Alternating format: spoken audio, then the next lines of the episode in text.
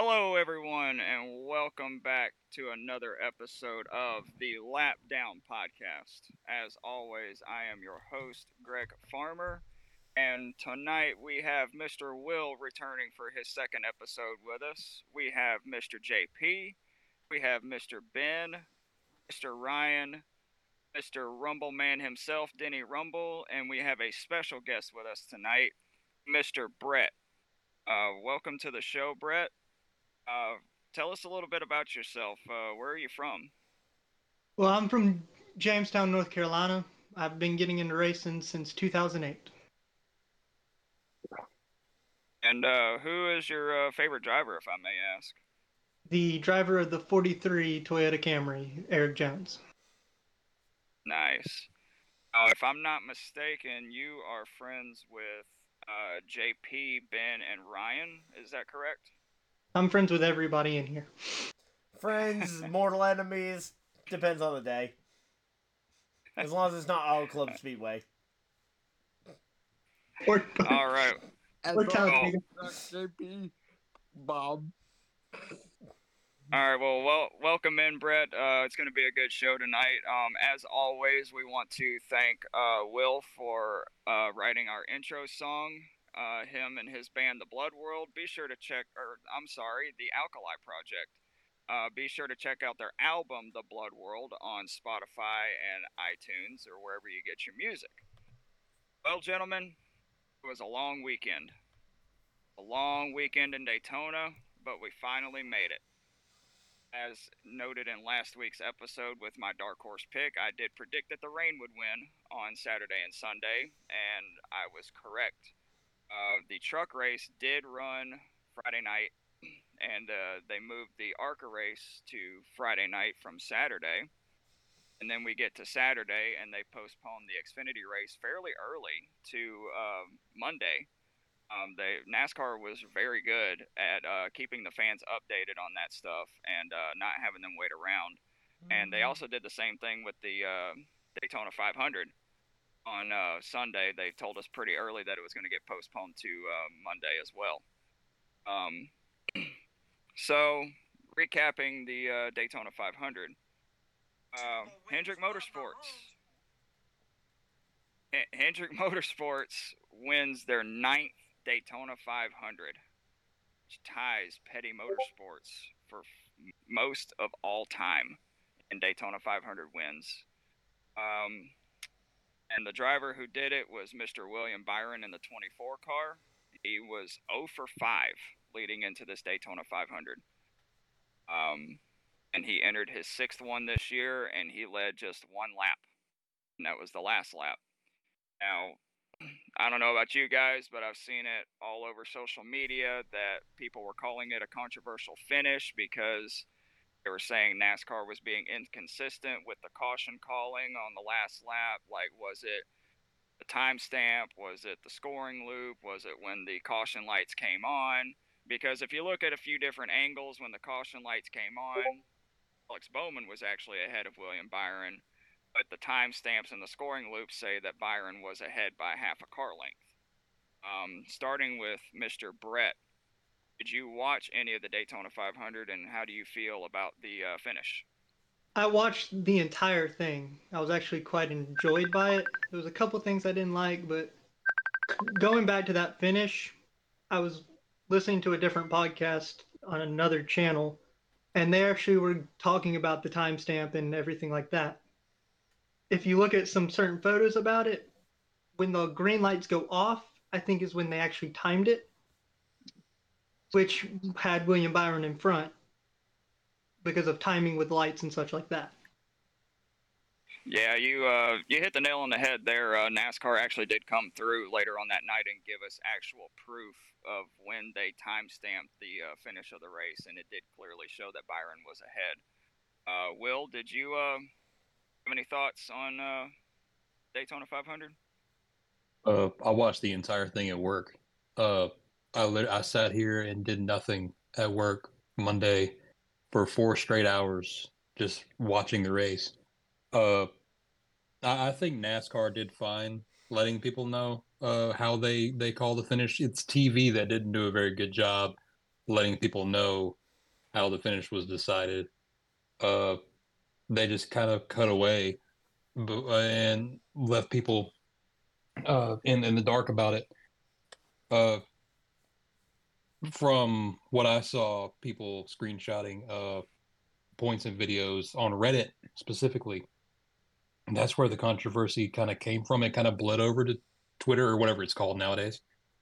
Uh, I think the explanation NASCAR gave was fine. I don't know what the rule book says about when uh, the light, uh, it, the controversy is, is it when the light goes off or is it when the light turns yellow when the winner is decided? I don't think anybody really knows. I, I was listening to Door Bumper Clear and they didn't seem to even know when, what the, the uh, rule was. But if it's when the light goes off, uh, not me, Willie B, but the other Willie B is, is the winner. And if uh, if it's when the yellow light comes on, Alex B is the winner. Either way, somebody with a B last name is going to win. say unless yeah, yeah. they say unless they should have thrown the caution early, which is the other argument I've seen on on uh, Facebook and stuff, was that they uh, were being inconsistent with waiting that long to throw the caution, which, looking back at the replays and stuff, I can see why they waited. They wanted to see if the cars were going to spin down the track, but ultimately the cars were spinning, and we've seen them throw yellows for far less.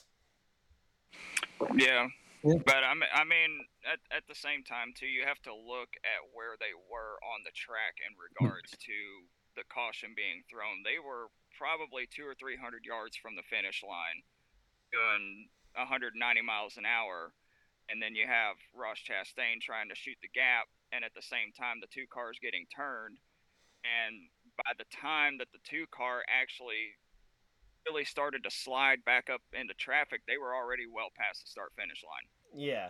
So I mean, I just mean, remember how small a caution they ended up throwing it in, what was it, the twenty twenty-one or twenty twenty-two All-Star race with Blaney? I mean, they were yeah. pretty quick on the button to make sure that that race didn't end at that point and that they got another restart in. Yep. Uh, J P, uh, what are your thoughts on it?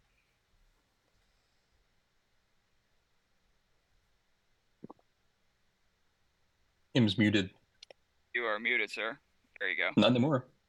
Yeah. Um, so, you, here's my take on it. It's the ball and strike call, you know. Um, I mean, ten seconds earlier, maybe we had a green light curtain. But when the caution comes out, it's when the caution comes out. Ryan, um, why don't you look up clarification on that rule for us? What clarification? Because there's a lot of intricacy to it that you might be asking me about with the way that you worded that. Na- Na- NASCAR really hasn't posted anything as far as clarification on timing of the caution or why they threw the caution and the explanation. They just posted a picture of yeah. when the I mean, caution the simplest was, the, the, explanation the, the, is the reason why stamp. They threw the caution was because the cars spun back up into traffic, and by that point they were already past the start finish yeah. line. Now, maybe but, in a perfect world, they could have let them race for another half lap, and they still and they wouldn't have put anybody in any further danger, quote unquote, because they would have been on the backside of the track when they would have thrown that yellow. But that would yeah. be a new precedent, not anything they've ever done before. So I don't think it's an inconsistency to not wait to throw the caution like that.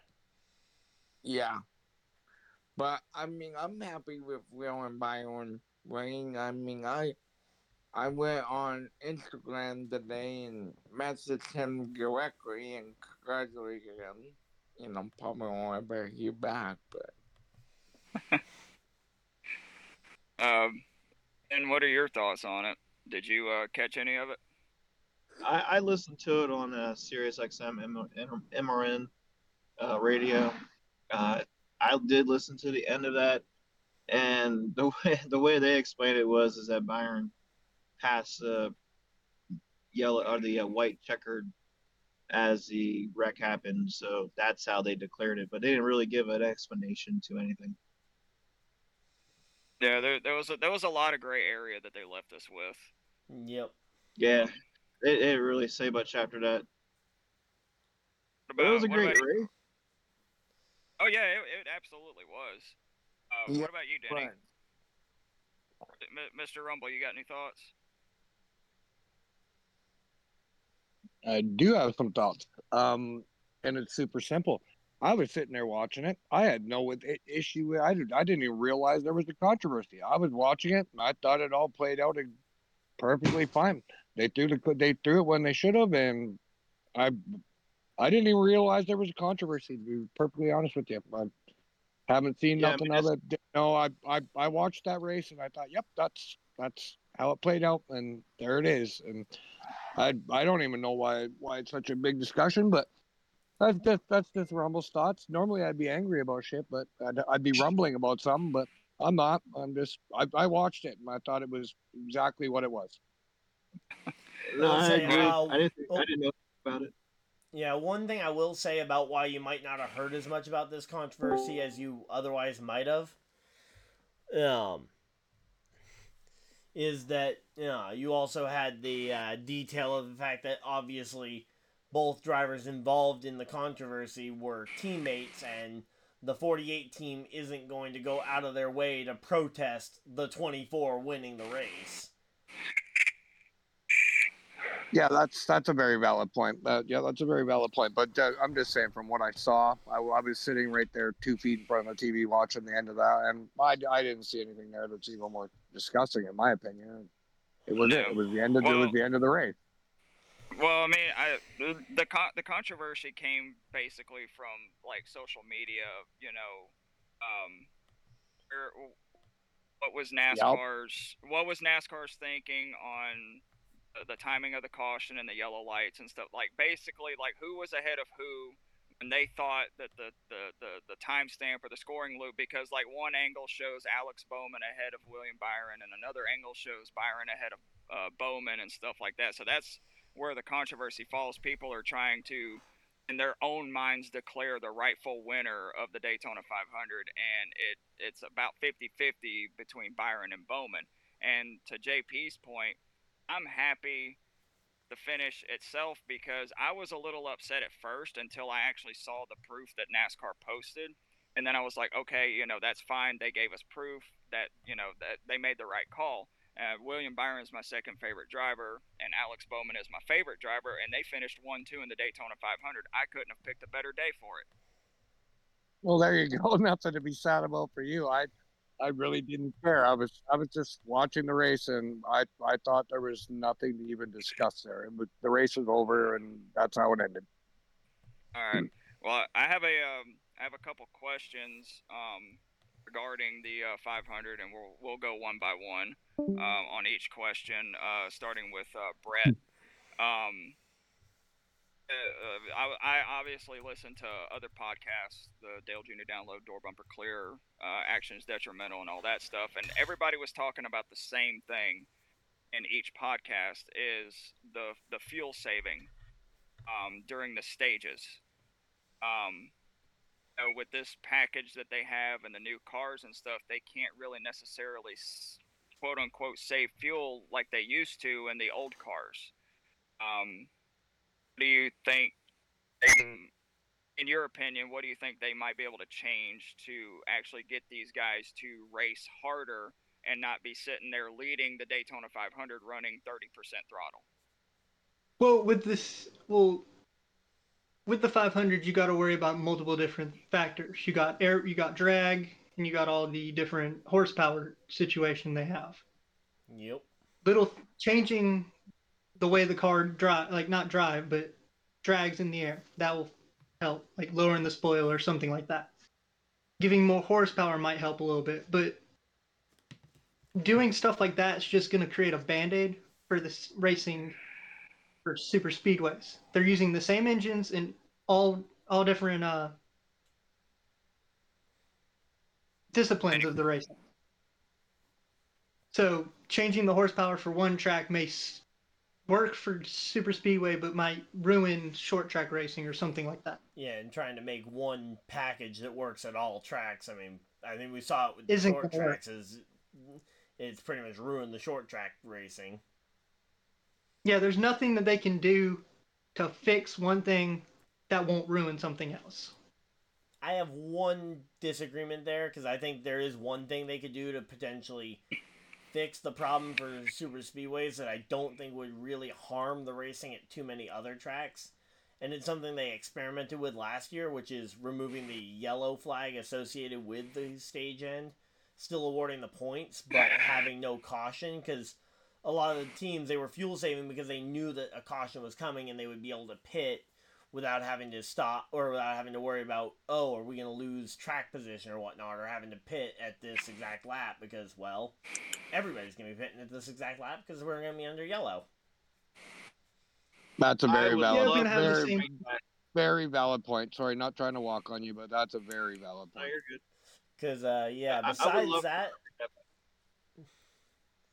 Yeah, because besides that change, I don't really see anything with the car that they could change that would make a big enough deal that would be worth potentially jeopardizing, say, the mile and a half racing. But to that point that you just made, so they were saving fuel for sixty or forty, fifty laps and then running hard the last twenty laps in each stage. Yep. If you take away that caution, what's going to keep them from saving fuel basically the entire race and only racing twenty laps? So here, here's here's what I thought. Like, I miss old school racing where there were no stages. You can still have stages and have a count, but let's have old-fashioned racing back. Forget the stopping of the yellow flag. My dad was like, he did, he stopped watching NASCAR, and he's like, what what is these stages? Like, why are they stopping? I was like, oh, it's just new stuff they added in there to try to make it more competitive. And honestly, it slows the race down. I, I, why not just bring it back? Who cares how many times they're going to pit? Just bring it back. Let them race.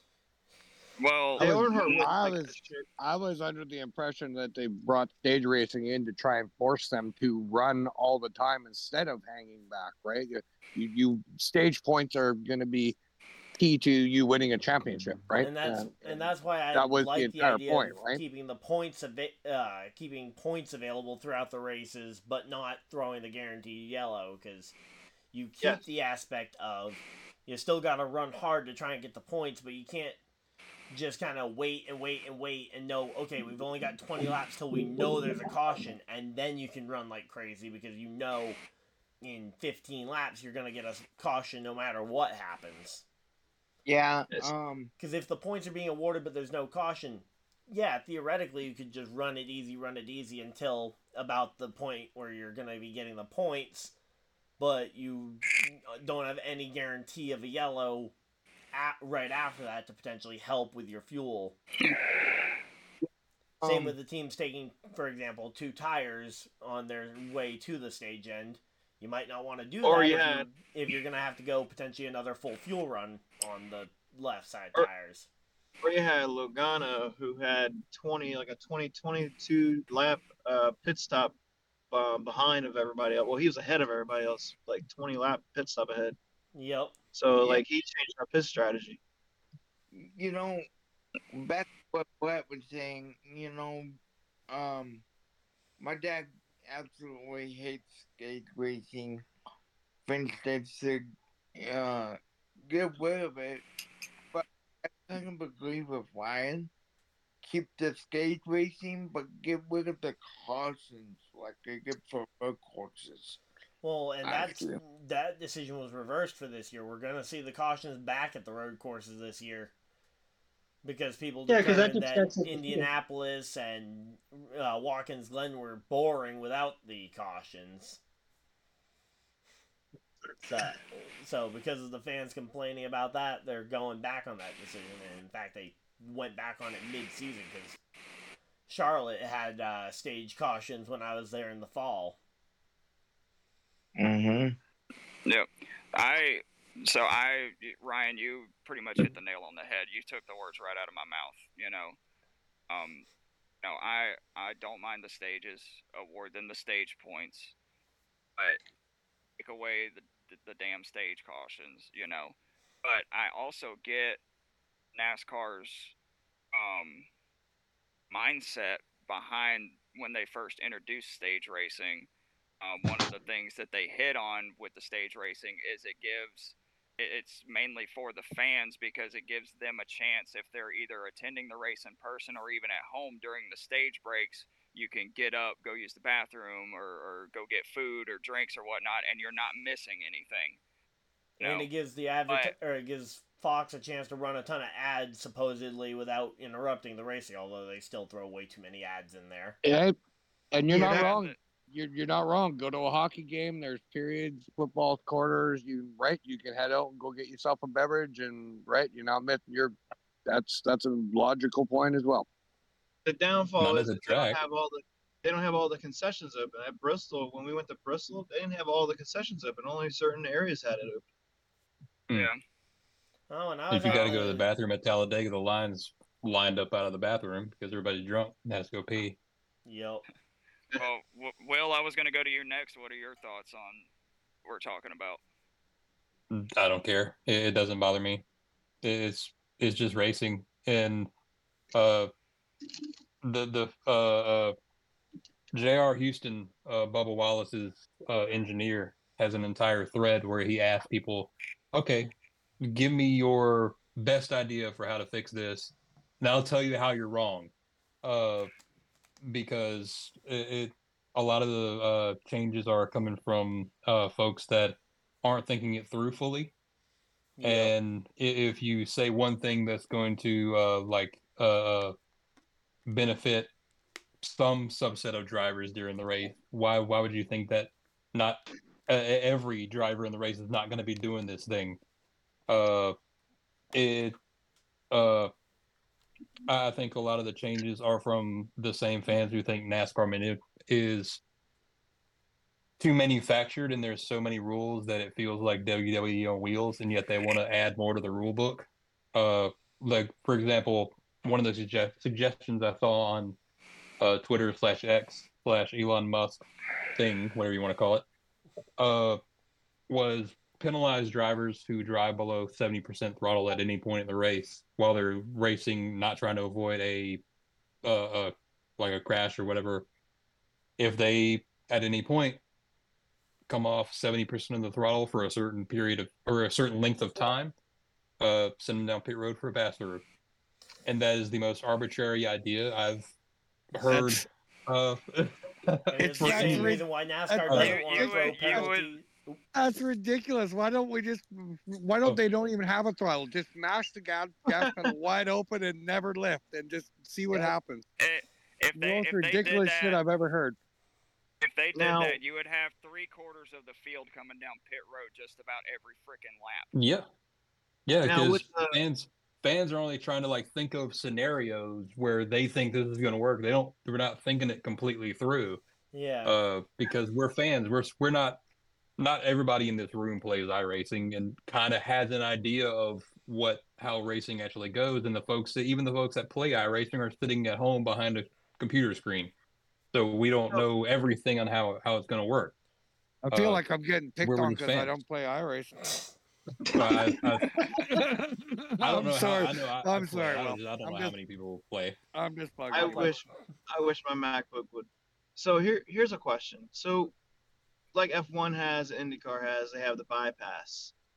So if NASCAR added the bypass, would that affect the fuel mileage too, probably? Or What's would that make it a little bit more? For those of us that don't the, know uh, what it is. The push, the push to pass? Yeah, the push to pass. Oh, yeah. oh push to pass. Okay. There we go.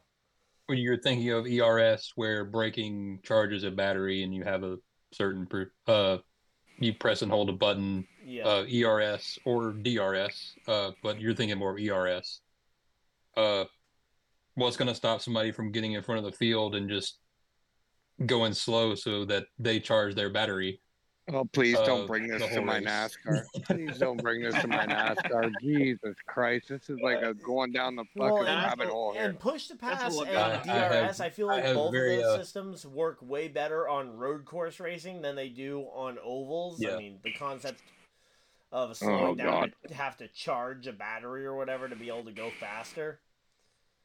Yeah. The bad news I have is the uh, the next-gen car was built specifically for hybridization in the future, so E R S is definitely coming to NASCAR, but I don't think it's going to happen on play tracks. I don't think they're going to have it there. Yeah. All right. Well, let's let's go to the next question real quick before we move into our next topic. Um, starting with Brett, is winning the Daytona five hundred becoming all about luck and being in the right place at the right time? Because in the last, I want to say, ten years, we've only seen a handful of the Daytona five hundreds actually end under an actual green flag, checker flag circumstance.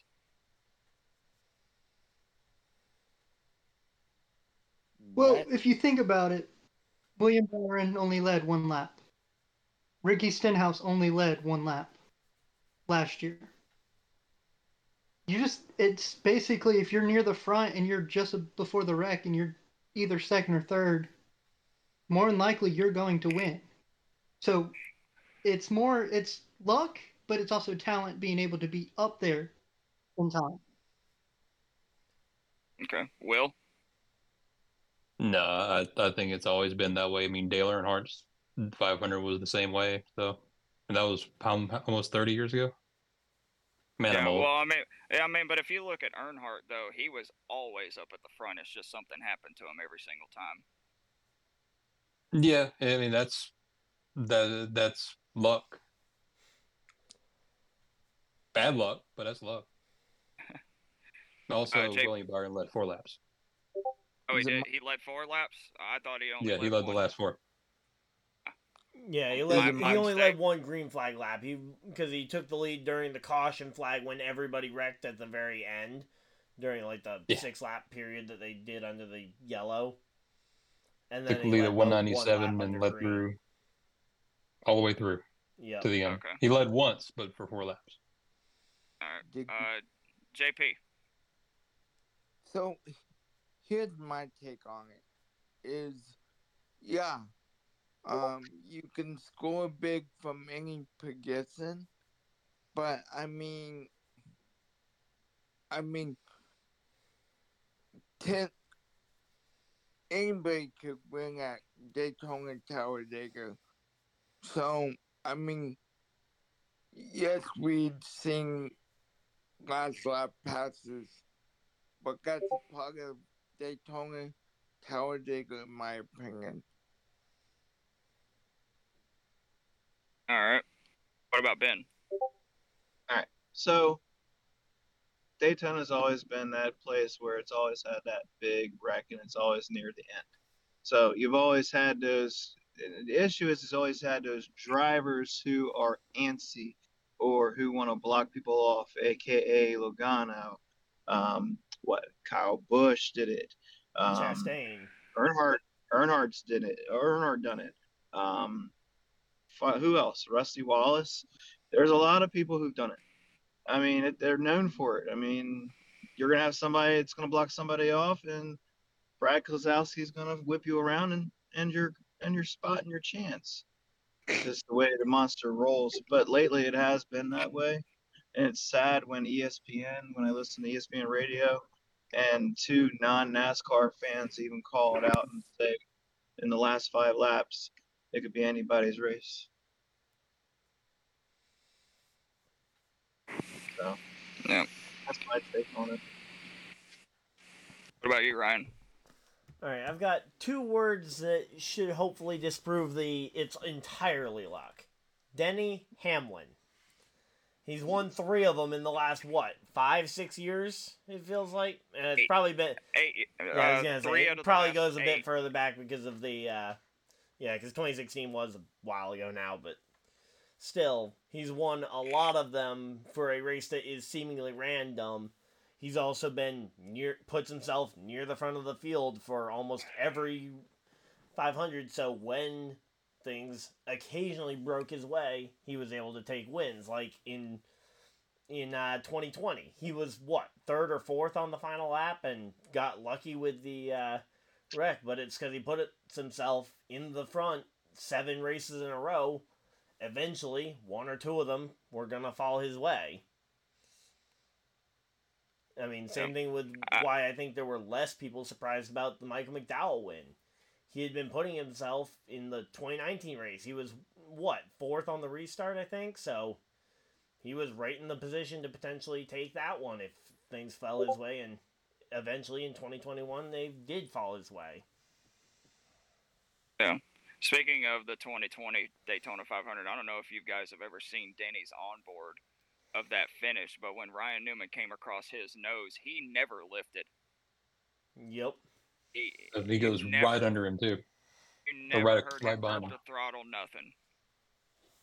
Uh, Rumble, what about you? All right, well, um, I firmly believe Daytona and, and Talladega are complete crapshoots. Um, the, the one difference that a couple of you brought up is if you're If you're up front, you may be able to dictate not getting collected, but anybody else, and and, and even at that, on restarts and stuff, you you may find yourself in trouble, even being in the lead. It's it's just such a crapshoot, and I I think back to many racers that say that we shouldn't be doing this. We should give everybody the horsepower they want and do what they want to, you know, kind of run what they've brung. But NASCAR knows what the fans like to see. And the fans, not us, not us. I like to see racing. But the majority of fans that come and watch Talladega and Daytona, they're they're waiting for the big one. They they love the big one. And that's that puts fucking asses in the seats, and people love to see that. And it's I said it this I said it this last race. It's gotta be terrifying to actually be a driver in that pack and just be like, look at the fucking cars dancing around. Like we're, we just know it's coming. It's, it's, it's coming. It's a matter of time. And you know, you're just sitting there hoping you're going to clear it and make it through the other side. You know, days of thunder, some shit. Um, anyways, those two tracks are complete crapshoots, and, and they're giving the fans what they want, which is in intense ass racing. But again, from a driver's side, I don't think I'd want to I'm not sure I'd want to be sitting there and waiting for the big one to happen. It's um, a crapshoot, both of them. One real quick point, though, is I'd like to ask what can really be done at this point, though, for NASCAR if they wanted to, to go ahead and stop the uh, pack-style racing. Because at this point, I don't really see anything NASCAR can do from their position to stop pack racing. I mean, it's been going on... They- Through Take the plates every rule off. Set going back to what, the eighties? Take the yeah, plates that, off. Yeah, say Rum, Rumble hit it right there. The only thing take they the plates do, off. Take, take the restrictor plates off. Yep. And let them pretty much run what they brought, like it let used them to be run. Back in the old days. Yes. But at the at the same time, you know, you have a greater risk of killing someone doing that. Doing that. No, too, yeah, because they're going to be higher. Two or three. You'd have two, three people still somewhat close to each other going. What, two thirty, two forty potentially? Yes, yep. The horsepower they can build? Speeds will be, the speeds will be higher. That's it. There's no, you can't make everybody happy all the time. You know that saying, right? Like it's, yeah. it, it is what it is. But I firmly believe that NASCAR knows that they get their biggest draw on T V and in the seats for the plate racing, the the, the big tracks. People love to see that. Everybody's bumper to bumper, they're all skimming around the track, and we're all just waiting for that wreck to happen. And it always does. I mean, when was the last time we had a, a, a plate race that didn't end? Like, those wrecks were huge this year. Again, I mean, realistically, though, they were huge. This five hundred was actually relatively clean. I mean, what, we had the caution for, we had the caution on lap five. Then we had the big one with like five, with like ten laps to go, and then we had the That's one what I'm across the start about. Finish line that ended the race. I think those were the only three cautions for contact. Yeah, but that's what I'm talking about. But that's what everybody's sitting there waiting for is that big one, and you're we're all sitting there watching it, and there's you know there's twenty cars piling in, and there's nothing they can do about it. There's nowhere to go. You're going so fast. I mean, you only you, your car will only physically go in so many directions, right? And it's just. It's just chaos. It's but it's engineered chaos. It's that's what I'm saying. I, NASCAR loves it. It puts asses in the seats and people watching at home watching commercials, and that's that's what it is. They they, they could fix it in certain ways. I think they could they could make it a little less chaotic for the drivers. Like like I said, fun to watch, but it's got to be, let's get a driver on here that was in that race and talk to him about how fucking tense that is to just sit there waiting, yeah, right? Like, You're looking yeah, at the yeah, cars yeah. in front of you bouncing around, and it's just absolute chaos. Well, I just thought of another example of a driver who kind of disproves the Daytona is all luck. I mean, think about Austin Hill in the Xfinity race for a moment. What, that's three years in a row he's won the Xfinity Series opener at Daytona? Yeah. Yeah. What a nerd. And, and Ryan, and Ryan, you were, um, you know, you were correct. It, it was technically the cleanest five hundred almost on record, uh, looking back through one of my texts here. Um, Daytona five hundred had five cautions, three for incidents, two for stages, and that is the fewest amount of cautions in a five hundred since two thousand four. So, so twenty years. Yeah. So I'm going to say that's an yeah, anomaly. Yeah, sure. There was that's still the one big one that took out a lot of cars, and there was the one right at the beginning that ended the day of three or four drivers. That's, but that's an anomaly. That's what that is. It's just cleanest, some weird. Cleanest weird one on record. Trip. I'm looking here. There's eleven cars that didn't finish the race because of an accident, or I say eleven cars that didn't finish the race. It would be uh, ten of them. One of them below twenty-ninth is Michael McDowell, who did finish the race. He just had issues. Yeah. Trust me, I'm, I'm well aware of issues. Uh, yes, uh, right. I know you are. All right, well, let's go ahead and move into our next topic. Um, as we all know, this is the uh, fortieth anniversary of Hendrick Motorsports. So uh, this week we're going to be focusing on Hendrick Motorsports as a whole, and uh, specifically one driver. Um, calling this segment Hendrick Heroes. Um, so...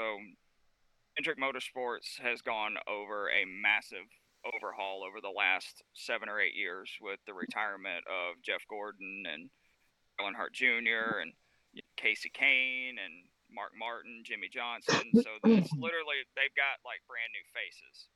Um, you have you have Chase Elliott, who is the most popular driver. You have Kyle Larson, who is the most talented driver and uh, technically called the comeback kid. Um, you have Alex Bowman, uh, nicknamed the Showman. He wins races mainly by being pretty much in the right place at the right time come the end of the race. Um, and then you have William Byron, the other guy. Um, he He's the runt of the litter. Yeah, pretty much. But he technically didn't grow up around racing. He started his racing career on iRacing and uh, got a shot in the Truck Series and in the Xfinity Series, and they got moved up to Cup. Um, he he mentioned in a recent interview that he uses the quote-unquote other guy mentality as motivation to help him run better um, and win races. But starting with Brett, uh, looking at last season, twenty twenty-three, he had six wins and was in the Final Four. And then he starts off twenty twenty-four with a Daytona five hundred win. Is... Could he have become, like, the guy? Like, the Hendrick guy now? Well, with Chase Elliott being in the team, he's not going to be the guy in Hendrick. Because in fans' eyes, Elliott's always going to be that. With the whole passing of the torch in twenty twenty of Jimmy to Elliott. Yep. But he has proven himself year after year. He may not get as many wins as... when he was racing, like he got six wins last year. Led the team in I don't think that. Yeah, I don't think anybody else came close to that in statistics. That, that, was, that. that was most out of all drivers last year. So he's he maybe he's not going to be the guy at Hendrick, but he's not going to be just the other guy. He's got the second most talent out of anybody at Hendrick, in my opinion. And that's it goes Larson, Uh, Byron, then Elliott. Bowman's well, the out and out for me. Well, if you if you look at his stats, his his win on Monday was his eleventh career win, which mm-hmm. surpassed surpassed him with Ryan Blaney, who has ten wins, who is the reigning defending Cup Series champion. Is Uh, we'll, we'll get back to the, the Hendrick guy in a minute, but is William Byron considered championship material at this point in his career? He was, he's good, and he he made the Final Four. Oh, no, he wasn't part of the Final Four, was he? Whoa, what? He didn't Whoa, make Final but... Four last year. Byron did make Final Four last year, I thought. Was he? Yeah, yes, he did. Four? Yeah, he finished third. Oh, yeah, he was. He was. My fault. Yeah, because it yep. went Blaney, Larson, uh, Byron, Byron, and Bell and... who got backed out. Okay, I thought he was Byron, like correct. one of the guys who got bumped out in the round of eight. No. Uh, but the point I want to make with what Buck said is, uh, you know, it, it takes a whole team to win the Daytona five hundred. And I, I um, think that Keselowski got William Byron in a position where he, he wasn't that good, but Rudy Fugle, uh, his old uh, clutch cookies, um, is what William needed, and now I think he's going to knock off eight or nine wins this year. It's so long. That sounds like a bold prediction right there. Yeah, that is a very high, high optimistic uh, view. I mean, um, when was the last time we even saw a driver in back-to-back seasons win, say, six races in two uh, two seasons in a row? 'Cause it's been a while. Because M T J had two down years in between his uh, champion, or had one down year in between his championship season and then twenty nineteen, where he went and won six, seven races. Yep. Uh, Will, what are your thoughts on uh, William Byron becoming like the guy? No, uh, I think Brett's right that uh, Chase is always going to be the guy for Hendrick Motorsports uh, in the eyes of the fans and in of the team, just because he brings them in lots of money. Uh, but I, I think Williams is a solid driver that brings brings uh, uh, cars home. I think anybody that finished in the top ten in points last season should be considered uh, uh, by their teams to be, or should have the expectation from their teams that they are going to be championship contenders. That doesn't mean they're going to win. That doesn't mean they're going to make the round of eight, but they should at least be there uh, with a with a shot. And uh, Williams has been there with a shot the past two years. And yeah. the past two years being twenty twenty-two and twenty twenty-three, what I'm referencing. Yeah, and I mean, even just looking at the top ten in points from last year, I think the only outliers there were really the two Fords of uh, Buscher and Keselowski. I mean, I think they're really mm-hmm. the only ones that would be a little bit of a surprise to see him back in that position next year or this year. Mm-hmm. Well, I mean, if you if you look at it, um, other than Kyle Larson, over the last season and a half, give or take, Byron has been like the most consistent Hendrick driver. I mean, Chase Elliott went winless last year. Granted, he had the injury and then the suspension for wrecking Hamlin at uh, Charlotte. And then Byron, or not Byron, Bowman had, he started off twenty twenty-three with a string of top tens, and then he had his injury, and when he came back, it was not the same Alex Bowman that we seen to start the season. So, I mean, looking at, like, stats and just consistency, like, Byron was, like, the most consistent Hendrick driver. Yeah, I mean, in twenty twenty-two, Bo- uh, Byron had two wins, but Larson also only managed three wins himself, so it's not like Larson was leap years ahead. Yeah. But that one season in twenty twenty-one is what's going to keep Byron or keep um, Larson ahead of Byron in a lot of people's eyes, because Byron hasn't had a season where he got eleven wins or ten wins or whatever. Yeah. What about you, Ben? So, this is probably the most talented Hendrick Motorsports team since, what, Gordon, Johnson, Casey Kane, Kyle Busch. I don't think those guys all overlapped at no, Hendrick at the yeah, same time. No, Terry Labonte was there at one point, too. I, I, they were there simultaneously at one point. Because Casey but, Kane didn't come into the team until late. So. Oh, you mean overall? Like, as oh. a whole? Oh, I the strongest, like, combination. Who was with... Was it Terry Labonte that was with him and Kyle Busch? Yeah, it was... No, it was... Casey no. Mears. Or was it Earnhardt? Uh, K- Casey Mears and Brian Vickers. So who was it with? Who was, it was Earn? It was Gordon, Johnson, Kyle Busch. Who was if the other one? If you're if you're thinking two thousand six to two thousand seven, that would have been Brian Vickers. In yeah, the Brian Vickers was the other full time driver that year. Okay. Because Ju- so I, Dale Junior came in in oh eight. Yeah, and he replaced okay. Kyle Busch. Was Vickers still there?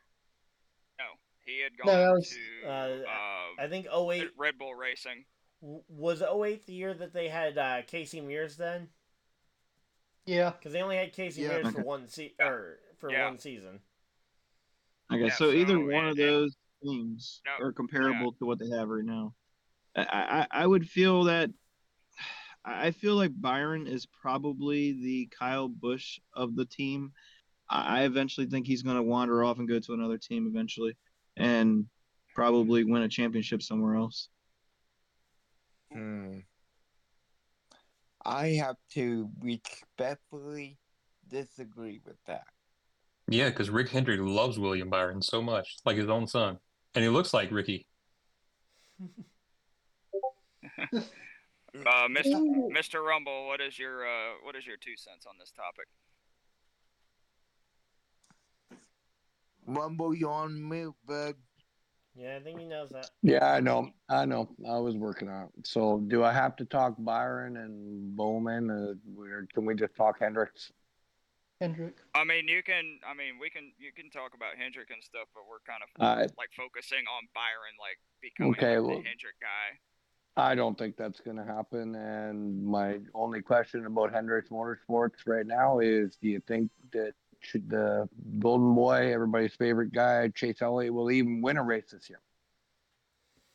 Whoa! I, I think I, I, I do think that Chase Elliott will have somewhat of a comeback year. He'll he'll probably pop off one or two races and probably make the round of eight. Feel like you should have never gone snowboarding. Fucked everything up. I mean, I'd I'm be sorry, more worried about Alex Bowman, though, because, I mean, that was Alex Bowman's second injury in two years because he had the concussion at Dega. Second injury in, like, six months. Well, no. No, he, no, he, no, he got the concussion at Texas. Oh, Texas. oh yeah, it was at Texas before the Dega race. It's, it's not a focal point for me because uh, Hendricks will always be doing just fine. They're, they're, they're no slouches. I'm... It's just really not a concern for me. I, if I was going to ask any question, like I already did, you think Chase will even win a race this year? That's that's where I'm at. That's what I got to say about that subject. Thanks for hearing me. All right. uh, Ryan, what do you got? So, first off, I think the idea of uh, William Byron being the other guy is, to me, a bit of a stupid debate because I think he is... Uh, like Brett said, I think he's in he's in that conversation where you could say he's potentially one of the top two in terms of raw talent. But at the very least, it definitely feels like, especially on the stat sheet, uh, that Bowman is kind of the fourth guy, kind of trailing behind the other three. Um, but all four have contracts for the foreseeable future. I think Bowman's is the first one that will be up. So I think Byron's runs through the end of twenty twenty-four, uh, through the end of either twenty twenty-five or twenty twenty-six. I don't know when Bowman's runs out, and then I know um, Elliott and Larson both signed contracts that last through the year twenty twenty-seven. So Bowman's on the shortest term deal, and he's he was the name that all the rumors said might get bumped if, say, a Kyle Busch was interested in going to that team. They. The name suggested that would get moved to open up the seat there was Bowman, not Byron. All right, well, I'll, I'll, I'll get to uh, Ben in just a second, but I saw the wheels in Brett's head turning, so uh, what do you what do you got, Brett? With what Ben was saying about Byron leaving, I don't think Byron's going to be the one that leaves. If anybody leaves, it's going to be Bowman. He's the in the pecking order, Bowman's the bottom of it. Yeah. There's no question about that. Yeah, and that's why I said I think the idea of saying Byron is the fourth-tier person is on the stupid side. But going back and what to that a good point, position to be in. Yeah, but going back to that point, who do they have in the wings to replace Bowman? They don't have uh, anybody in motorsports to come up. Maybe yeah, Sam I mean, Mayer, but he's not ready. Yeah, Mayer's not ready, oh, and that's well, why well. I don't think it's necessarily that they are looking to replace Bowman as much as it is Bowman would be the first one moved if a free agent became available that they wanted. You guys... But, you guys... But did... So, I mean, you might be right. I mean, I, I mean, I can see Bowman or Byron being one of the ones that are left out dry because both, I mean, let's be honest, Larson and Elliott, they are, they are the they're golden boys for their careers. Yeah, they're they're the golden boys. They can't do no wrong. Fucking Kyle Larson and fucking Elliott can both go on a snowboard trip, break their legs, and come back next year and still have a job. So, I, I really do not want to see Kyle Busch come back to Hendrick. He's the reason why I don't like him anymore is because he left Hendrick. Um, I, he's a little crybaby bitch. Like I, I do not like the guy. Like you guys know, when you saw me at the race, I'd flip him up every time he went by. Like, I do not like the guy. Do not. Yeah, and I mean, I don't think well, that's my that, I don't think him going back to Hendrick is a realistic possibility at this point. But when the rumors were swirling around when he didn't have a job um, two years ago, when he was out at, or when the th- when the rumor was around that he was out at Joe Gibbs, uh, Hendrick was listed as a potential landing spot at that point. And you you want to know why he won't come back? Because he has to suck up a lot of pride. Well, I mean, I mean, he had to suck up no. a lot of pride to go to R C R after R C or R C whooped his ass. Yep. Hashtag hold my watch. Yep. Rick Hendrick and Kyle Busch didn't get along, and that's why he left. It, it wasn't just he he left. It, it was kind of a I'm leaving and I'm getting fired at the same time uh, situation. They just didn't get along, yep. And it worked out well for both of them. So. Yeah, and that's where going okay, back to Hendrick, I don't think we'd have to be swallowing a ton of pride because he won two championships away from Hendrick if he did end up returning. Now, if yeah. he had gone, if he had had like a couple of really bad seasons away from Hendrick and then came back, that would have been damaging to the pride. And he's yeah. aged quite a bit too, so he's mellowed out a, li- a yeah. little. Yeah, he he's definitely like mellowed out and chilled out, um, especially since he got away from like Joe Gibbs and all that stuff. So yeah, I mean he's gotten he's gotten better. Before we jump sip on this topic, I have something to say about Chase Elliott. And oh boy. This, yep. I, This, this is my opinion, okay? Um, Chase Elliott is my favorite driver, but, you know, the kid make a, kid made a mistake, and it killed his season this year. What do you guys think? Do you think Hendrick Motorsports to put the kibosh on extracurricular activities, but but I heard an interview with Jeff Gordon on Fox saying that they're fine with their drivers going to other um race sporting events and competing and taking that chance of getting hurt.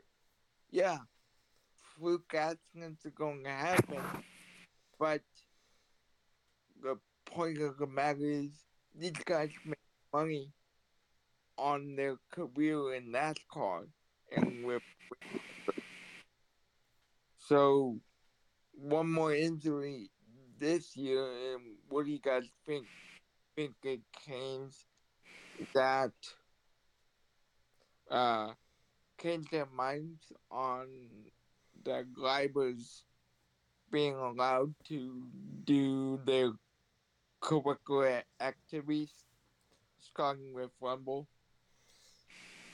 Well, yeah, you gotta you, you gotta be able to still have a life. I was being a little sarcastic, J P, about the going snowboarding and hurting yourself. But you gotta have a life outside of, outside of whatever your job is, even if you're a stock car racer, a million dollar stock car racer, making you living in the matches.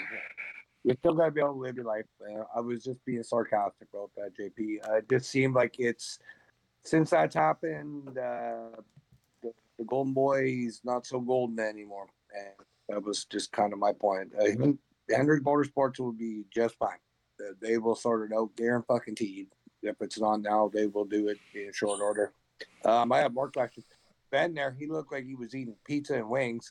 I want to know what kind of pizza and wings he was having because I'm pretty fucking hungry right now. Uh, we know it was Papa John's. Uh, we saw the pizza oh, box. Dinner. It was Papa John's.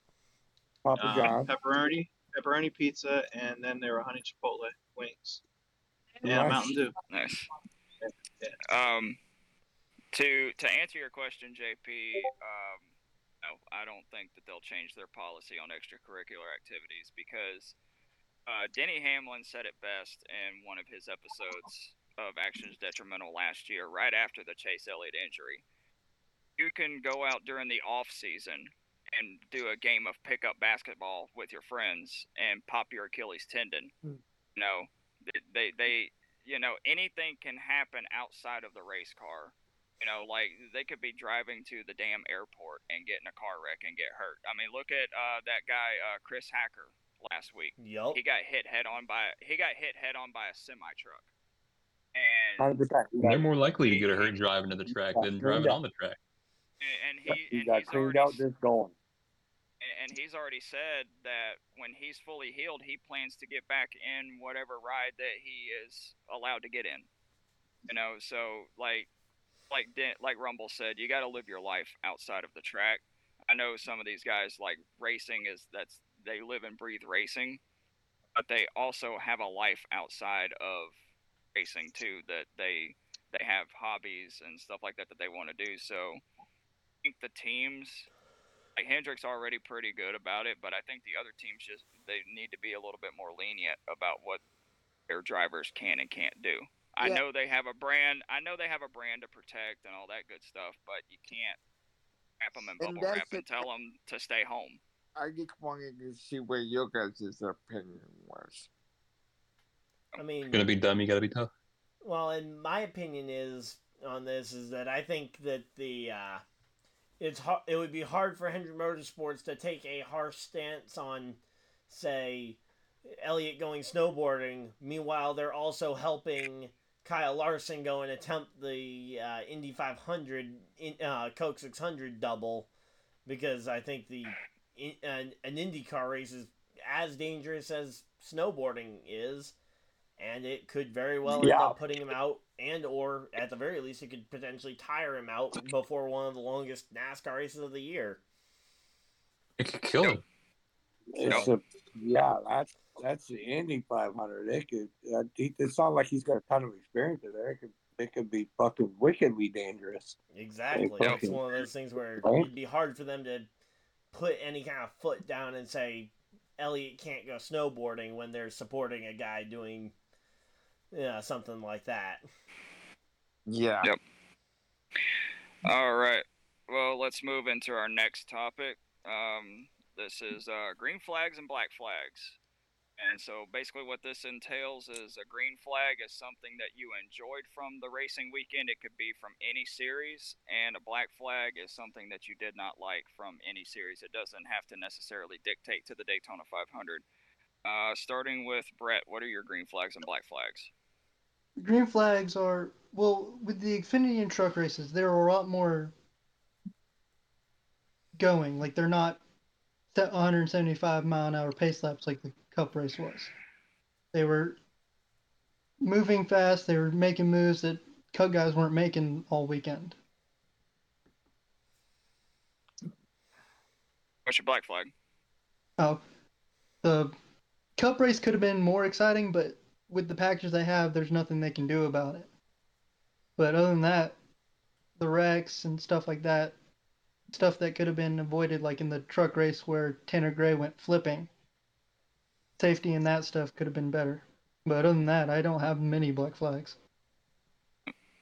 Uh, Will, what about you?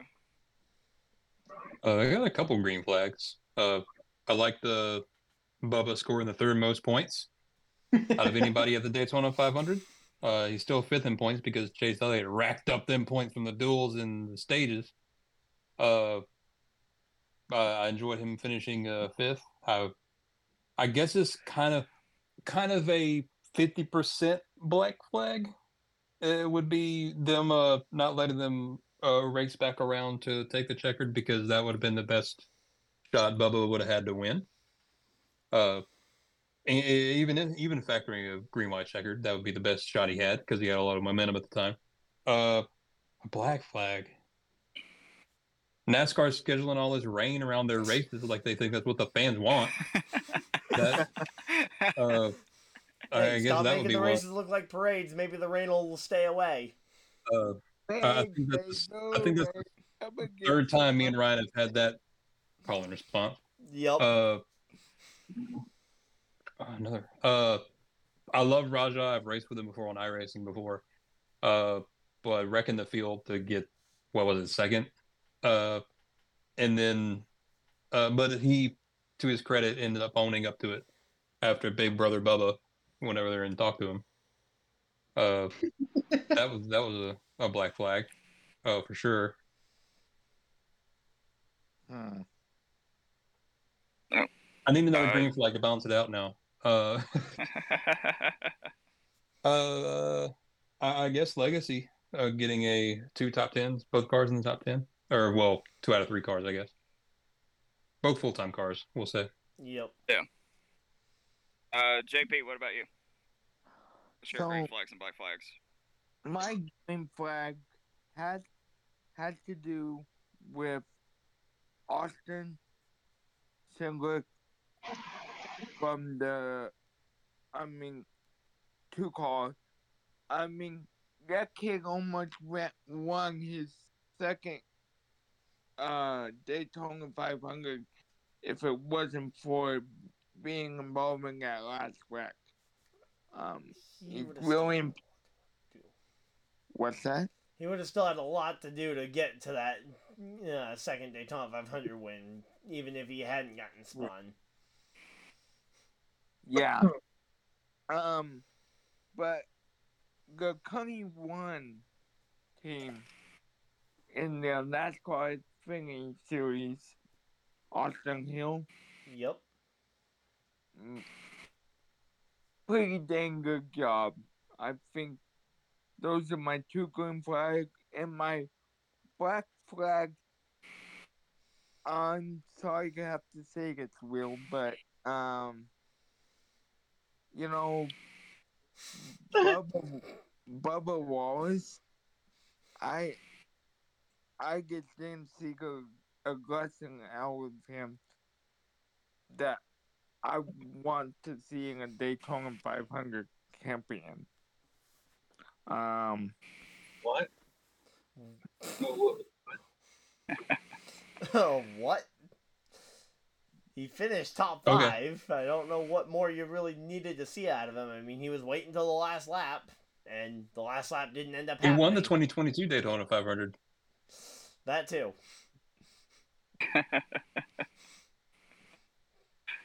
Oh, I just have to give Will a hard time. I, I, I see the look on Brett's face already. He's like, wait a minute, Bubba didn't win the five hundred. I don't think he's heard me talk about that before. Yeah. uh, we, we we all we all have a uh, we talked about it last week. We were talking about Bubba. Bubba technically got shoved below the double yellow line by Austin Cindric in the twenty twenty-two Daytona five hundred, and NASCAR didn't call it as a penalty, so technically Bubba should have won that race. Oh, is it like the... If, uh... if we're going by the two thousand, yeah, he got forced below the double yellow line. Talladega Fall race, where Tony Stewart finished second, and, and Eric Almirola won. Regan Smith. Uh, yeah, Regan, Regan Smith, Smith, whatever. Yeah. Yeah. Some driver with one win. Who cares? Uh, he got two wins. Yeah, Regan Smith has two. Yeah, you got one. I'll in... give him more credit. Yeah, does Regan Smith have two? I thought yeah, he, he got one at Darlington, Darlington I think. Yeah, I think he got another one yeah. at Darlington. He won, and then he also won in the seventy-eight. Yeah, it was Darlington in the seventy-eight, I believe. Well, no, it's the it's I think what's his name? Uh, Regan like pushed Tony Stewart below the line at that Talladega race, and yep. they they took the win away from him and gave it to Tony Stewart. Yep. Yeah. So if we're going by that rule, then Bubba won the twenty twenty-two five hundred. uh, Ben, what are your green flags and black flags? All right. So my green flags are going to be Chase Elliott did pretty good. Hendrick Motorsports did really good. Um, Bubba Wallace actually did good. And I'm actually really impressed by Bubba Wallace and how he handled his uh, interview on the radio. He actually handled it really well instead of being super angry or anything. He actually handled it really well.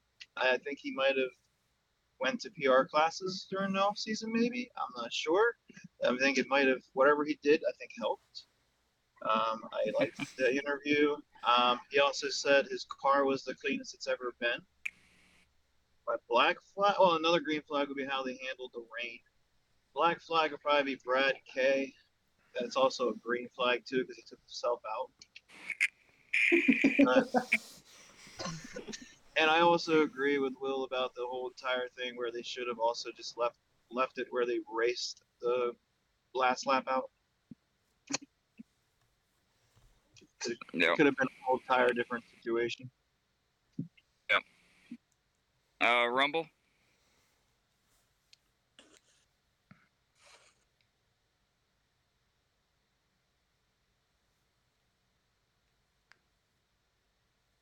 Wait, on you, Rumble. Yeah. You got me now? Yep. yep. Short and sweet. Black flag, the rain. Green flag, NASCAR, calling it. Ahead of time. NASCAR is notorious for fucking hanging their fans out and like just show up, be there at the track. Black flag, the weather. Green flag, NASCAR getting ahead of it. That's all I gotta say about that. Good job. Yep. Uh, Ryan. Um. So, for my uh, green flag, I'm gonna say the fact that they actually got all four series in within only one extra day added to the weekend. They didn't end up having to reshuffle or potentially even just flat out cancel, say, the ARCA race, which theoretically isn't as important. No, they didn't end up canceling anything like that, because I know I saw a couple of people in my chat throughout the weekend saying, like, oh, they should just cancel, especially while we were kind of waiting for information, because it was like an, I had an hour and a half stream on Saturday waiting for, uh, news about the Xfinity race, if it was going to end up happening or not. But, uh, um, but yeah, green flag, definitely that. Another green flag would be, um, Jordan Anderson in the Xfinity race, nearly won the race, and ultimately comes up home with a third place finish, and I know my buddy Patrick and I, we were, uh, celebrating that both during the, as it was happening, and then also, uh, on a call after the stream. So... that was definitely a green flag. For a black flag, uh, I was going to say the rain, but uh, I'll think up something else because I know Will already took the rain as his black flag. So, um, honestly, I think the thing I probably disliked most about the uh, weekend was just kind of the sloppiness in both the truck and Xfinity race. Or, not Xfinity, in the truck and ARCA races on Friday night. They were both on the sloppier side compared to your more traditional racing, like what we saw in the five hundred where there were a couple of wrecks, but not to the point of being silly. Yep. But all right, so... Uh, for watching ARCA. Yeah. So, uh, my uh, my green flags are pretty much what most of you guys said. Uh, NASCAR for how they handled the schedule and the rain, uh, working around it and stuff like that. Um, and Ryan, you uh, actually took one of mine, Jordan Anderson. He's like my favorite underdog driver, and he come home uh, third, and his uh, team car finished second, so they got a second and a third place finish. Um, uh, they got third in the, and fourth. Uh, Xfinity race. third oh. and fourth. Sheldon oh, yeah, Creed was right. second. Yes, yes, Sheldon Creed second. My bad. My yep. Bad. Um, and but the the biggest green flag that I had for the whole weekend was how many fans actually showed back up on Monday for the five hundred. Because normally when a race gets postponed to like a Monday, the grandstands are probably a quarter or maybe halfway full. Those stands were packed. Absolutely. Monday. And my, my buddy Brandon, who's actually in our group chat, was there. And he said the energy, even for a Monday, was just absolutely electric. For That's it being, awesome. You know, you know, with The Rock being there doing the command and the flyover and all that good stuff. Like it, he said it was like incredible. Um, my black flags. Um, one of them goes to NASCAR for throwing the caution for a two-car wreck at the Daytona five hundred to end the race.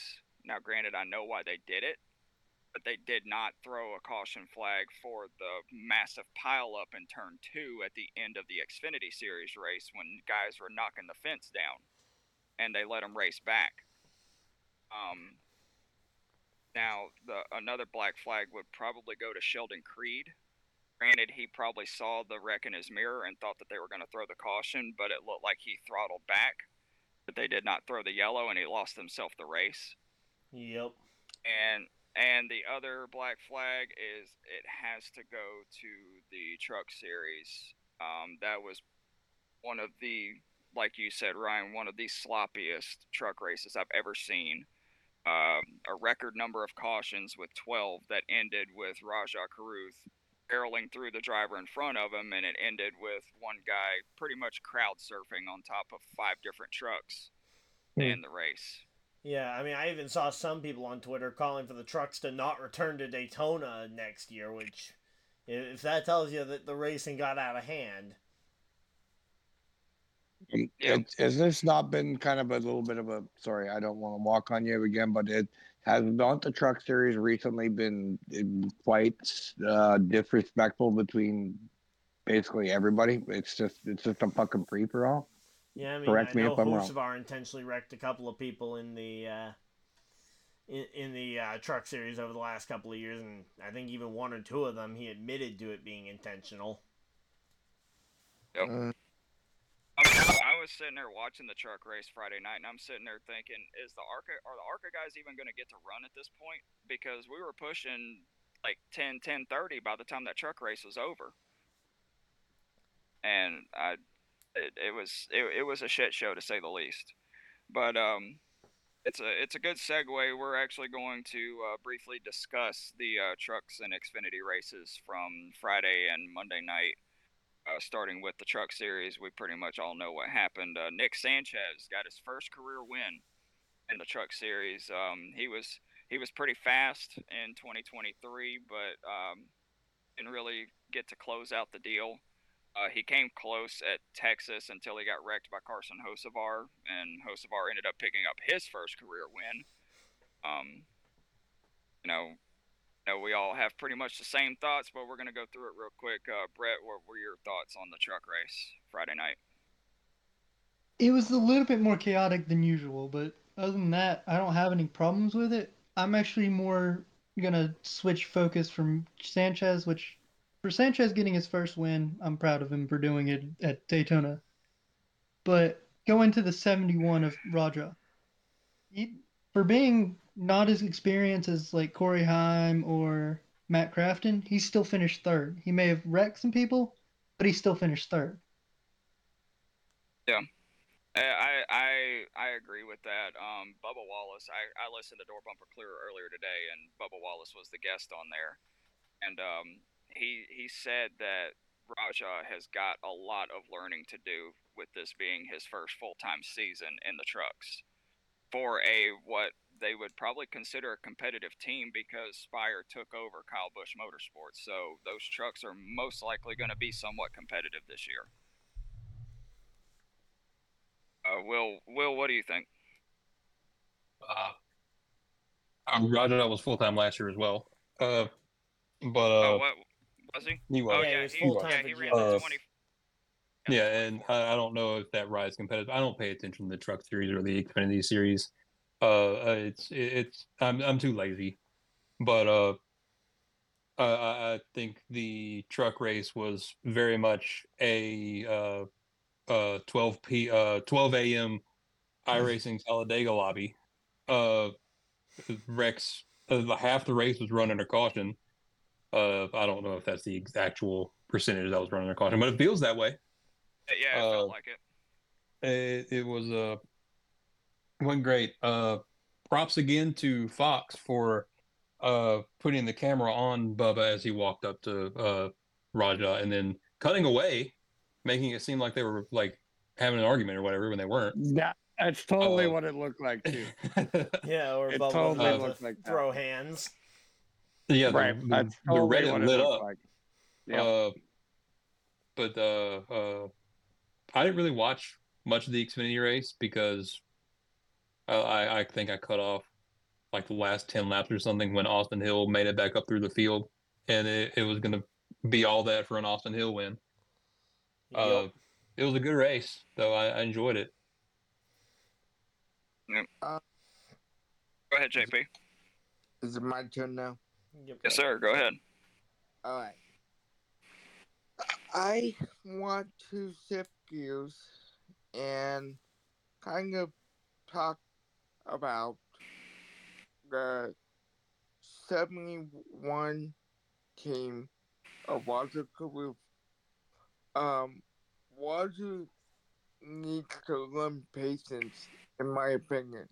I know the dude finished third, but l- listening to all you guys, and Friday night, what was I doing? Friday night, I just kind of was minding my P's and Q's and kind of had one eye on the truck race and had to go do a league race. But from what I saw, it, it was a club show. And by the time I was done, you know, the club show was over. I mean, it was like a blink of an eye. Um, Fox would click a cut to a different T V show. I thought when I got done with my league race on NASCAR, I was going to watch some of the highlights and never did from Fox. Because they were so quick to cut off. Well, that's what happens when races run late due to twelve caution flags. Yeah. Um, going going back to what you said real quick, though, um, you know, Rajah does need to learn some patience, yes. But if you actually go back and watch the truck race and go back and listen to uh, Door Bumper Clear with Bubba Wallace, Rajah wasn't anywhere near the front until the very end. He was mid-pack, just sitting there logging laps. He was he was actually like he was sitting there learning and being patient, and you know, getting he was getting through the wrecks. That's why he ended up at the front there at the end. Yes, he's he's a very very sharp kid. He's twenty-one. Uh, he just started like doing iRacing in twenty eighteen. I'm looking at his Wikipedia page. Uh. He just like started racing late models in twenty twenty, so he's been doing this a whole four years, not even a whole handful of years. So he, he's definitely got a versus some uh, of these drivers uh, who were racing at four years old. Yeah, he he's uh still very green. Yeah, I guess you can. It's as like far uh, as, as far as the uh, spinning race goes. Um, wait, wait, doing... wait, wait. Yeah, I think we're we gonna get to the yet. Xfinity race in a bit, J P. Oh, I probably. Um, no, it's okay. Um, and uh, Will, you are correct. Uh, Rajah really is a sharp kid. Uh, Freddie Kraft uh, mentioned on Door Bumper Clear that any time that Rajah is not in a car, he is up on the spotter stand learning and asking questions about what the what moves they were making and stuff like that. So, like, he is doing everything that he can to absorb as much information as possible. But um. Ben, what were your thoughts on the uh, truck race if you uh, watched it? I didn't watch it. I was working, unfortunately. Okay. Uh, Rumble, did you uh, catch it?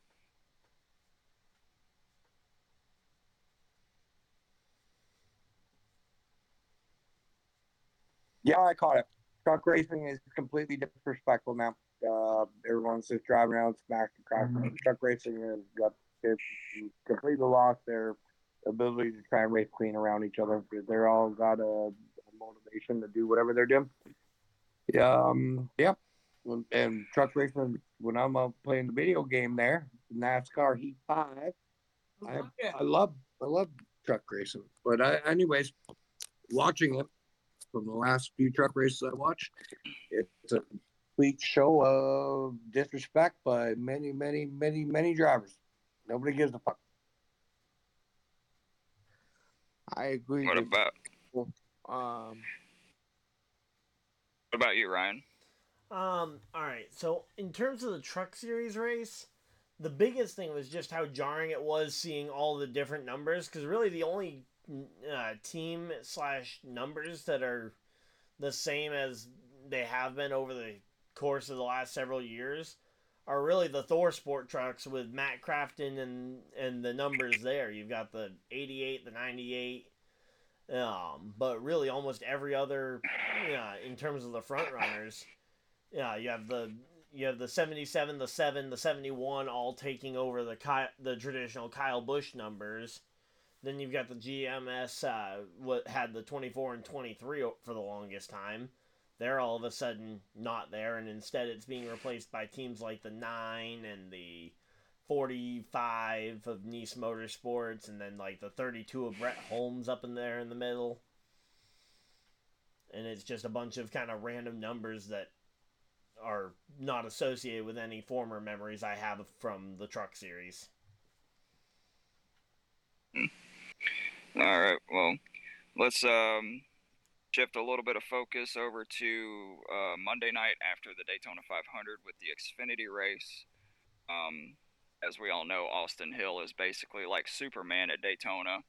Um, can end up... It, it, end up in the back and then end up right back at the front. This was his uh, third uh, Daytona season opener in a row uh, that he has won.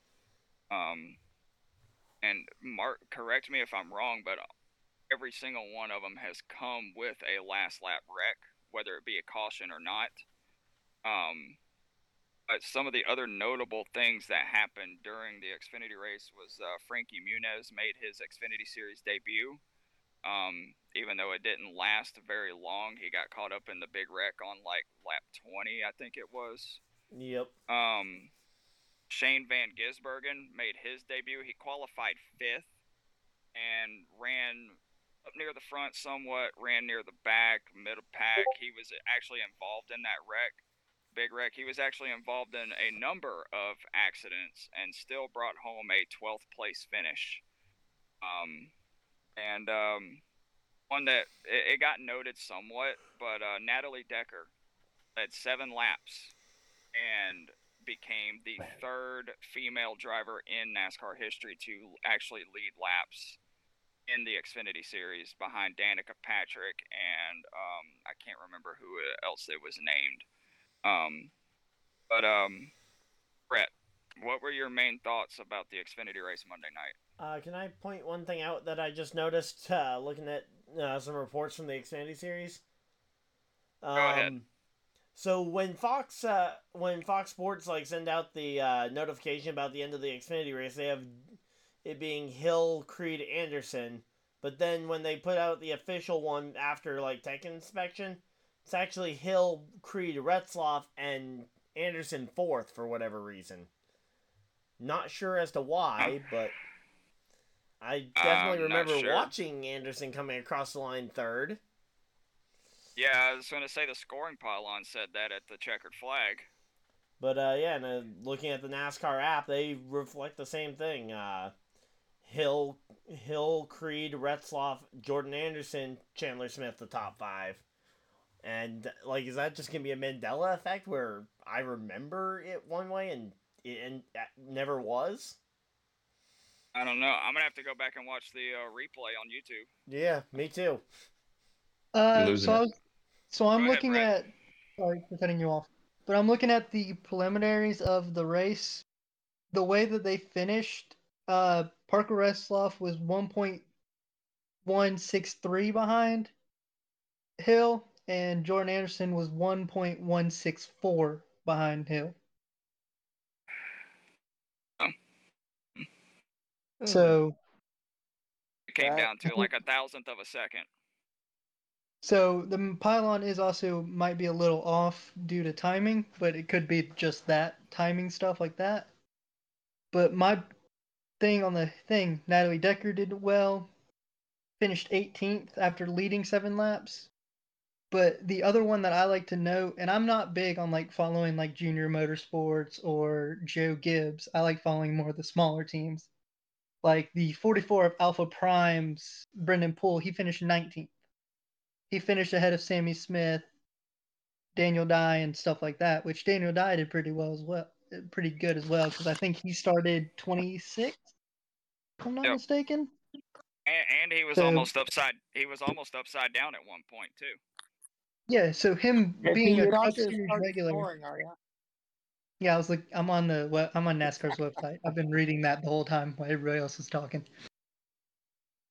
Uh, but, I just said, sorry, J P. He was the last like, finishing car like in the race. About to go out there.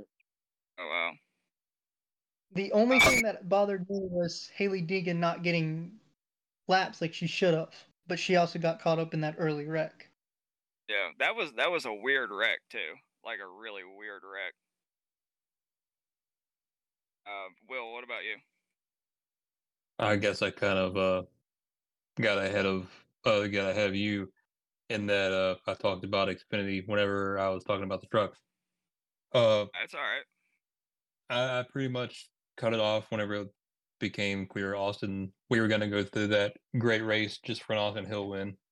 So, oh well, I guess. I was at work, but so uh, watching it. Uh, J P, you still awake? Yeah. A little. Uh, yeah. Uh, no fault of the sleep for me tonight. Um, but Austin Hill, man, am I the only one here that's going to give him praise? Um, I think he he earned it. I mean, yes, the classic came out. Yes, he didn't work so hard, but after he went through last year, not making the championship four because of a dumb move from his old teammate in that eighteen car. I mean, eighteen car now. Now, this is a bold prediction, but Austin Hill will be your champion in the NASCAR Xfinity Series this season. All right. I think uh, you're probably the one of the few people on Austin Hill's side of that debate, because uh, I think most people think, uh, yeah, I, I know I personally don't think Creed necessarily did anything outrageously wrong with the uh, move at Martinsville. Yep. Uh, yeah. Ben, Ben, what about you? I only caught Frank Muniz getting wrecked out. Um, that's about it. It's working, unfortunately. Gotcha. Uh, Rumble, did you? Uh... Okay. Rumble, did you catch any of the uh, race Monday night? Yeah, I did. Yeah, so I didn't watch it. What's the question? Uh, well, just what were your overall thoughts on that race? Uh, I thought it was a good race. It was, it was what it was. It's Daytona. It was what it was. Uh, no, no, no complaints. Sorry, I, I don't have much to elaborate on that, but I didn't find anything really wrong this weekend. Normally, I'd be rumbling about something, but uh, this this weekend really did do it. I was underwhelmed because we just got we knew we were going to get rained out. We were all looking at our apps on Wednesday or Tuesday, and we knew that shit was going to get rained out, and it was going to be – I'm just glad it was all got done, right? So I sat and watched it all.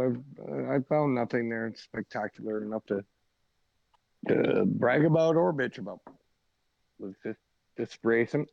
So where are we off to next? We're going to Atlanta next, next uh, weekend?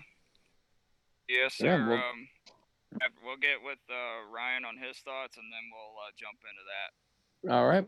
I appreciate that. Yep. All right. So, yeah, the uh, NASCAR Xfinity Series race, um, I was say, it was definitely a different style of race. It was much more in the same style as the five hundred, where it was a lot on the cleaner side. Uh, you had S V G getting in the middle of a lot of the uh, mess that did happen, both in the ARCA and in the Xfinity race. But, um, yeah, it was a relatively clean race, and there are three things you can count on. Uh, you can count on rain at NASCAR races, um, you can count on Austin Hill winning, and you can count on Chase Elliott probably winning Most Popular Driver of the Year again. So... there are about right. three things you can count on, and I think all three of those are pretty much guarantees. Yep. All right, well, we're going to transition into our final segment. Um, we're going to Atlanta this weekend, boys, and I will actually physically be at Atlanta with uh, my son. I bought tickets a couple days ago. Um, but um, Atlanta, as we all know, three years ago was uh, reconfigured, and Um, they brought a different package to create more of a um, super speedway type uh, race um, at a mile and a half. Um, I went to both races last year, and I have to say that the night race was a lot better than the spring race. But however, I've heard I've heard multiple drivers, um, especially today listening to the podcast, saying that the asphalt that they laid down is aging very rapidly, and handling is becoming more and more and more of an issue. I saw it last year during the uh, night race when Alex Bowman busted his ass coming off of turn four all by himself and took Denny Hamlin with him. Um, what can we expect as far as this weekend goes? Uh, Brett? I feel like it's not going to be as much of a super speedway as they call it this year, because it's been three years since they repaved it. More and more people drive on, more and more races on it. The more wear and tear it comes, the more they get spread out. All right, Will? Yeah, I, I don't know how much the weather has aged the track in the, what, six months since since the last race. Uh, we'll just... It, we'll find out whenever they take the uh, the track for pra- I mean qualifying, because they don't have practice. Uh, they only have one. Uh, they only have one practice session after qualifying, and that is to practice their pit road speed. And it's yeah. only about a ten minute session as well.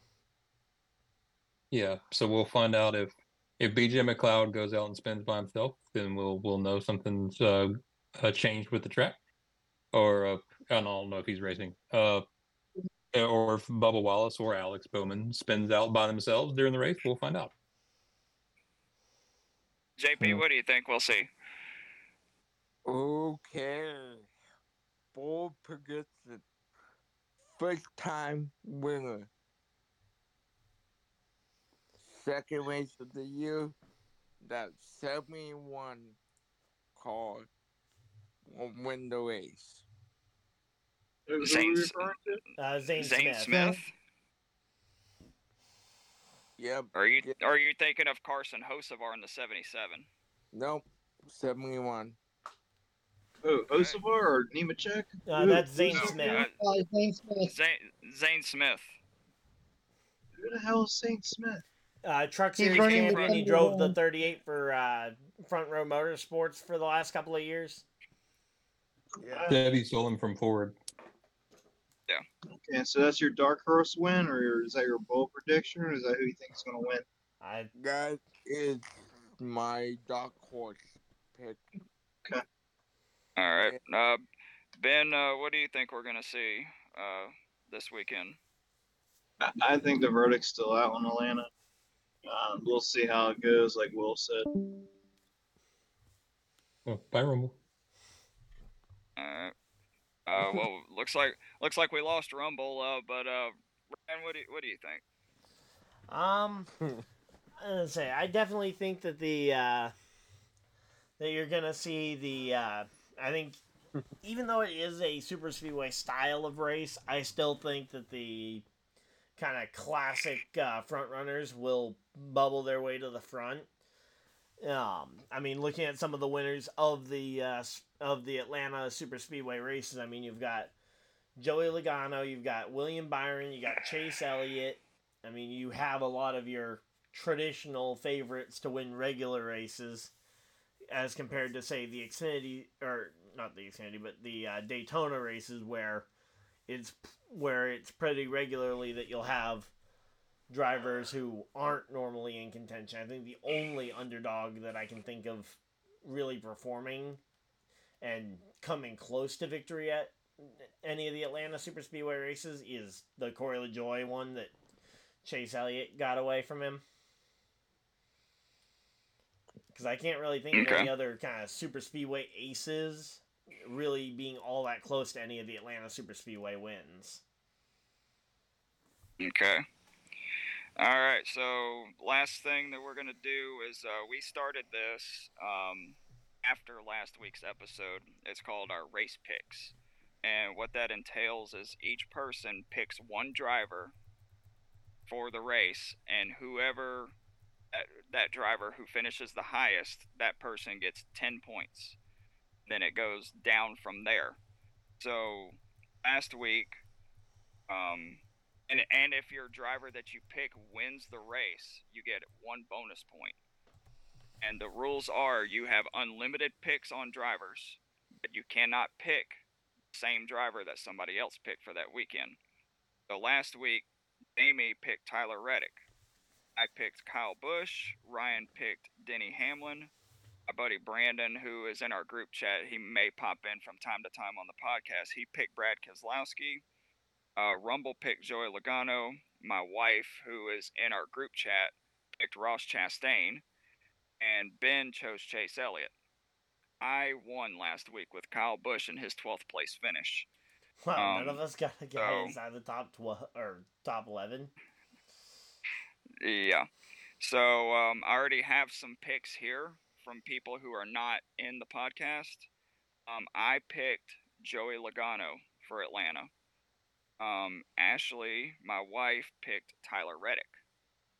Uh, Jamie picked Brad Keselowski. And my buddy Brandon picked Ross Chastain. Now, before we go into our picks, Will and Brett, would you like to be involved in this? Yeah, sure. I'll be good with that. Okay. So, we will start with Ben. Who are you picking for Atlanta? I'm going with Chase. Chase Elliott, two weeks in a row. All right, say, Ryan, who is your Chase pick? Elliott, I wonder. uh, Ryan, who is your pick? Um, despite what some people might guess my pick might be, um, I'm actually going to go ahead and I'm going to take Ryan Blaney. I think if the Penskes are in the mix, I think uh, Blaney, has, with his uh, newfound kind of championship level of experience and confidence, I think that will help him out late in these uh, Super Speedway pack-style races. All right. I will get Rumble's pick here in a little while. Um, J P, are you sticking with uh, Zane Smith, or are you picking somebody else? Oh. For your actual you know... pick. On my actual pick, I'm going with Mister Uh, Kyle Larson. All right. That's a bold call. Yep. Uh, Will, who are you picking? Bubba. I knew I was coming. Yeah, I could have told you that one from a mile away. Or a mile and a half away, hey, depending on uh, how you want to go about it. Well, Will, I'm going to pick Bubba next week just to piss you off.